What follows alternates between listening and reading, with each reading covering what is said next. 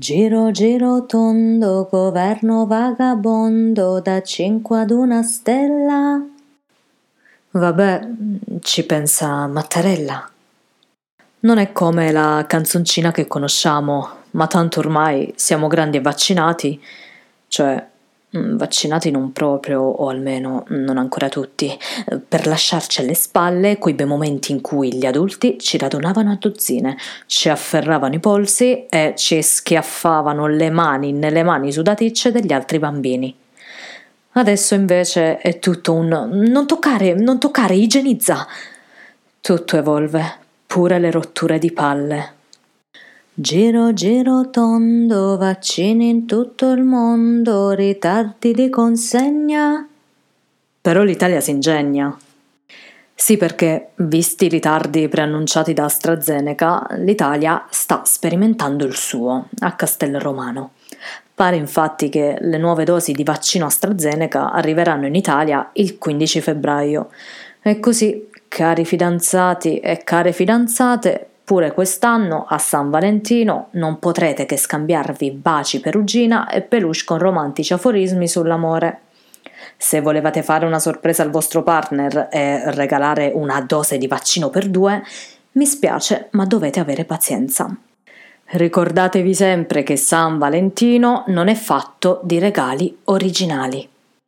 Ma visto che in questo 10° episodio di Giorgia Non Giulia Storie rubate ai bambini siamo in vena di fregare filastrocche, ma perché non fare un mixtape giusto per fare una panoramica sulle sciagure degli ultimi giorni? Abbiamo già accennato alla crisi di governo e all'effetto moviola che si sta ripercuotendo sui vaccini nel nostro paese.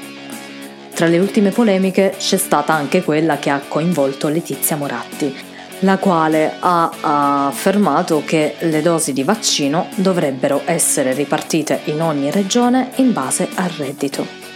Ogni riferimento al PIL, prodotto interno lordo, è stato decifrato con pensiero interno lordo.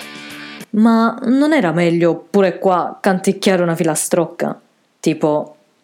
Ambarabacci ciccocco, il vaccino a chi lo do, glielo do alla Lombardia, mentre il sud è in pandemia, ma De Luca si arrabbiò, ambarabacci ciccocco. Ma passiamo anche alle buone notizie. Non è mica tutto nero in fondo, è anche rosso, giallo, arancione, rosso che diventa arancione e arancione che diventa giallo. Da domenica 31 gennaio, infatti, l'Italia gioca a strega comanda colore.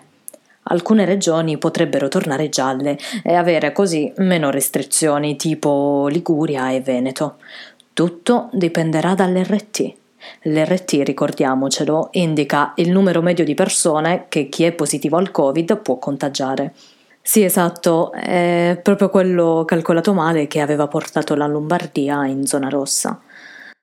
Ma pure qua, no, dico io, ma non si poteva usare una calcolatrice? Tutto quello che stiamo passando ci resterà inevitabilmente impresso come un tatuaggio. Ma a proposito, che sta succedendo ai tatuatori? Anche loro negli ultimi giorni si sono fatti sentire dicendo che a causa del Covid il loro lavoro stia un po' sbiadendo, tipo un tatuaggio che non viene ripassato da un po'. Come riporta ADN Kronos, su ogni tatuatore onesto che lavora completamente in regola ce ne sono almeno 3 che lavorano abusivamente a casa. Purtroppo questi professionisti hanno poche tutele. Metteteci il fatto che da una parte, vista la crisi e le restrizioni, i clienti sono diminuiti e dall'altra parte che ci sono ancora quelli che hanno paura degli aghi.